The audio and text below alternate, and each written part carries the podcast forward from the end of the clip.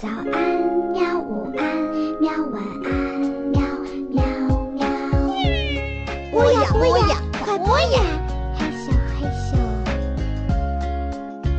更多精彩内容，请关注博雅小学堂微信公众号。彤彤跟我在一起生活了十年嘛，甚至更长，十年至少十年吧。而且刚开始才六七岁，所以也是正处在一个需要教育的那么一个阶段。嗯，我大概回想的话，我觉得还是想强调一个，就是呃前，比如说前天我把他叫到办公室来，我跟他喝喝个茶，聊了会儿天儿，也好久没见他了。有时候见也是在很多人啊打个招呼，也没有说一个深度的交流了。我叫他过来喝个茶，我们聊了两个小时。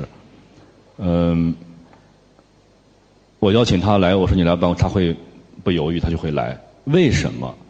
不是没有什么别的，因为我们在他小时候，其实我就说我我我会非常尊重孩子，我会时不时的，也没有那么经常，真的是就是一年会有至少一次，嗯，呃，因为我的父亲跟跟就是我的家庭里啊，每年大年三十晚上，就是看完节目啊什么之后，中央台敲完钟声之后，我母亲一般就睡觉了。我大概从我在很小的时候，就是我就反正就开始有春节晚会，有这个春晚的八几年开始，我大概十一二岁，记不清了。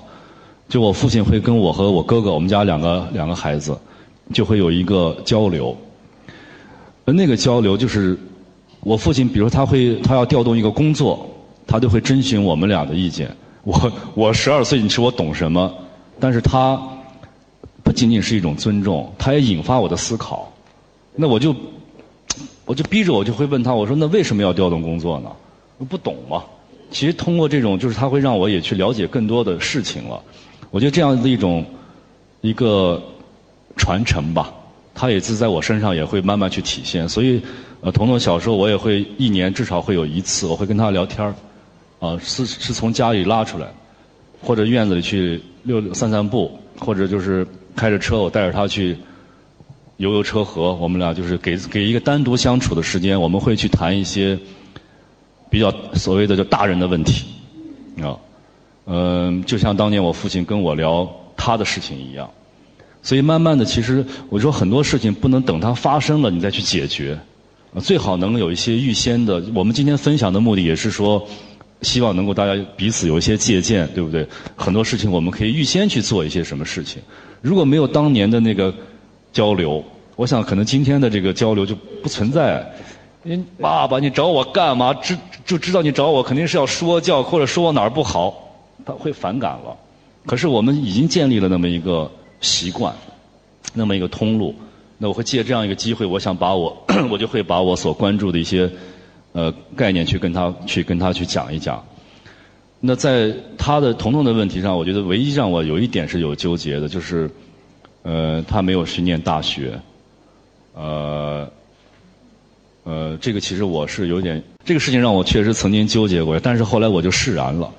我想明白一件事情，我就想到我小时候，就是第一，他有他的一个才能了，那么就让他索性尽早一点的去专注在他自己的那个才能上，也未尝不可。他可能违背了我自己的一些想象，但是我觉得我们有时候需要接受，我们要有这种接受能力。如果没有这个接受能力的话，那就变成了矛盾。如果有了这个矛盾，那我觉得以后不要说教育，你连交流都成问题了。所以就是支持吧。